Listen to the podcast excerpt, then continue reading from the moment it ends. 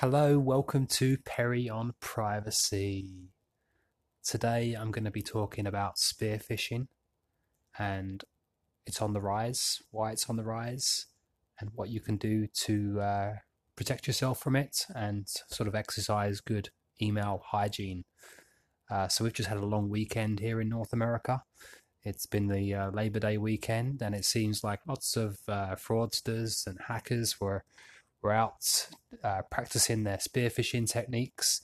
As uh, as I had lots of emails from people uh, with some sort of suspicious emails. I also nearly myself became uh, a victim to to one of these. Well, not one of these, but to some sort of um, malicious website. And also, there's a lot of people's accounts getting hacked through Google, Facebook. So again, I'm dealing with lots of problems uh, through these sorts of things. You know, people just oversharing information, sort of fuels uh, information for a, a, successful spear phishing campaign. And with spam rates, click through rates up, as I did in the previous podcast last week, it sort of makes for a perfect storm. And uh, the time is right for spear phishing.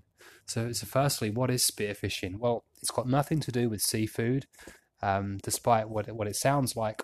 Spear phishing is actually when you target somebody. So it's similar to phishing, but uh, you're actually targeting uh, a specific person with this. And part of the reasons spear phishing is so successful um, is, is similar to a social engineering hack. So when you do a sort of bit of do your homework on your victim, um, your chances for success in uh, in a hack attempt go way up. So spear phishing is very successful because depending on uh, if the hacker's done their homework or not, uh, it it really increases uh, the rate of success. So some of the uh, campaigns that I've seen, especially in the last few weeks, have definitely increased in sophistication, and they're becoming harder and harder for the end user to detect. Um, so people usually feel like they're smart to this sort of thing, but because hackers are getting smarter and smarter and they're starting to do things like correct their spelling and make these uh, emails look much more convincing, they are becoming much more successful. So, a few things to, to watch out for with a spear phishing campaign. Um, usually, there's specific tasks that it asks you for. And I find long weekends and holidays are actually a, a, a good time to do a, a spear phishing campaign because people are away from their main computer. Um, they're away from their desk usually on at these times. So therefore, the, the language in their email and the way their email looks to the to the person may look a bit different than usual, and they may decide, oh, maybe it's because they're at the cottage, or maybe because they're on holiday. They they sent it through their personal email, or they sent it through something different. Um, that's why I think they're, they're sent a lot this time during holidays. And usually there's there's sort of the same sort of requests over and over again. Uh, it could be your IT guy asking for a password or system access. It could be your boss asking to open an attachment or document. Or it could be your uh, CEO or president asking to initiate a wire transfer from one of your vendors, or perhaps um, buy some some coupons or or some gift cards or something like that. So they're usually always the same sort of call to action in these campaigns. And sometimes they are successful. Like we did have a uh, Mattel executive who wired $3 million to a scammer out of a successful uh, spear phishing campaign just a couple of years ago. And uh, because email is such a common and trusted form of communication, it makes uh, employees extremely susceptible to these sort of uh, campaigns, and um, many people are opening them as we as we continue to see. The links in these emails do get shared, opened, clicked, and this just adds fuel to the fire. So, a couple of tips to keep you uh, on your toes here. Uh, do not share personal information in an email. Um, sometimes people ask for passwords, financial information it's uh, if you never do this, it's definitely a good idea not to do it. But if you never do this, you're going to keep yourself much safer because oftentimes people ask for this information. There's really no need for you to be sending credit card numbers in an email, um, secure passwords in an email. Like we have systems in place now that these things shouldn't be cleared, kept in clear text. And uh, keeping them in email keeps them in clear plain text. So, not a good idea to do that. Um, visit websites directly from browsers and bookmarks, not email. So, people sometimes send links to ask you to reset your PayPal password in an email, and it may look like the email has come from PayPal. Um, because of uh, spoofing, you can definitely make uh, the email look like it's come from PayPal. But if you just hover over the email address or hover over the link, don't click on it, just hover over it. You should see the link uh, to where it really goes on the bottom left of your screen.